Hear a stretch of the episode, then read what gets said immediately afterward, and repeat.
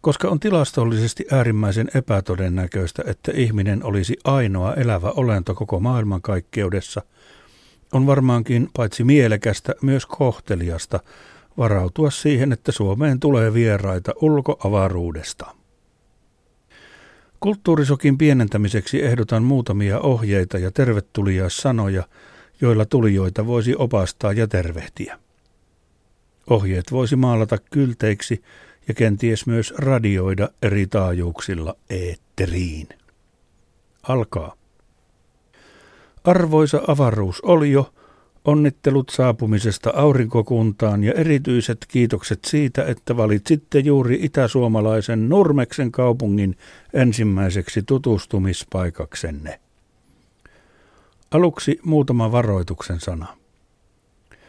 Päinvastoin kuin elokuvat antavat ymmärtää, teidän ei kannata sanoa ihmisille, että viekää minut johtajanne luo. Sillä elokuvien ansiosta tuosta virkkeestä on muodostunut klisee, jota pidetään vitsinä, etenkin jos teillä on asuunne kuuluvana päähine, jossa on antenneja ja tahi alumiinifoliolla vuorattu lippalakki. Paremman tuloksen saavutatte, jos pyydätte päästä puhumaan kaupunginjohtajan tai pienemmissä kunnissa kunnanjohtajan taikka sitten matkailuasiamiehen kanssa. Matkailuasiamies voi olla myös nainen. Nurmes on elinvoimainen, hieman yli 8000 asukkaan kaupunki Pohjois-Karjalan maakunnassa ja Nurmeksella on kaksi keskustaa, Nurmes ja Porokylä. Jälkimmäinen on saanut nimensä siitä, että joku tunari meni ja poltti paikan poroksi vuonna 1891. Vieläkin harmittaa se. Porokylässä ei siis ole poroja, eikä nimi johdu kyseisistä elukoista mitenkään, mutta silti Nurmes on koko Euroopan virallinen joululaulukaupunki – Aivan samalla lailla kuin joidenkin ilkeämielisten tamperelaisten mielestä Turku olisi paikka, johon lääkesuppo työnnettäisiin, jos Suomella olisi kuumetta esimerkiksi ilmastonmuutoksen tähden. Saapumisenne Nurmekseen, arvoisat avaruusoliot, osuu mielenkiintoiseen aikaan, sillä meillä on juuri nyt käsittelyssä Pielisen Kuokkasen rantaosa yleiskaavan osittainen muutos – ja olisi hauskaa kuulla ekstraterrestriaalisia näkemyksiä siitä. Kaavoitustoiminta on ihmisistä ylipäätään ja aivan erityisesti suomalaisista kiehtovaa, eikä mitään odota suomalainen niin kovasti kuin hän odottaa osa yleiskaavan valmistumista, paitsi ehkä lottovoittoa odottaa melkein yhtä paljon. Kaikkia miellyttävän osa-yleiskaavan toteutuminen onkin lähes yhtä todennäköistä kuin saada päävoitto lotossa viisi kertaa peräkkäin. Olisipas se aika mukava rahasumma, eikö totta? Etenkin jos sattuu vielä jokeritkin kohdalleen, niin sitten on millä mällätä. Täällä Pohjois-Karjalassa ei ole karjapaimenia – pilvenpiirtäjiä eikä isoja autoja, mutta raikasta vettä on paljon. Talvella se onkin ihan sikaraikasta. Meistä ihmisistä vesi maistuu parhaalta silloin, kun se ei maistu miltään. Mitä te juotte mieluiten? Meillä monet juovat keskikaljaa ja sitten ollaan ihan silmällään, että Monet myös tykkäävät syödä paistettua makkaraa, paitsi naiset joitakin pinaattipiirakoita ja kasvikotkotuksia. Ette kai te avaruusheput ole mitään vegaanikeekoilijoita.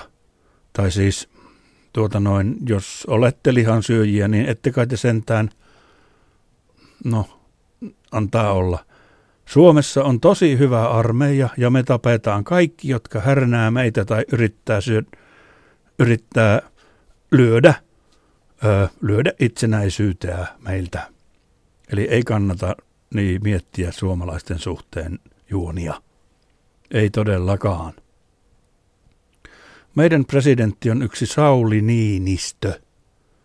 Se on vaikea sanoa. Ulkomaalaisen. Ennen oli yksi Tarja Halonen, mutta se lopetti. Halosella oli kissa, Niinistöllä on koira. Toistan. Halosella oli kissa, Niinistöllä on koira. Siinä ero. Millaisia lemmikkejä teillä on siellä avaruudessa?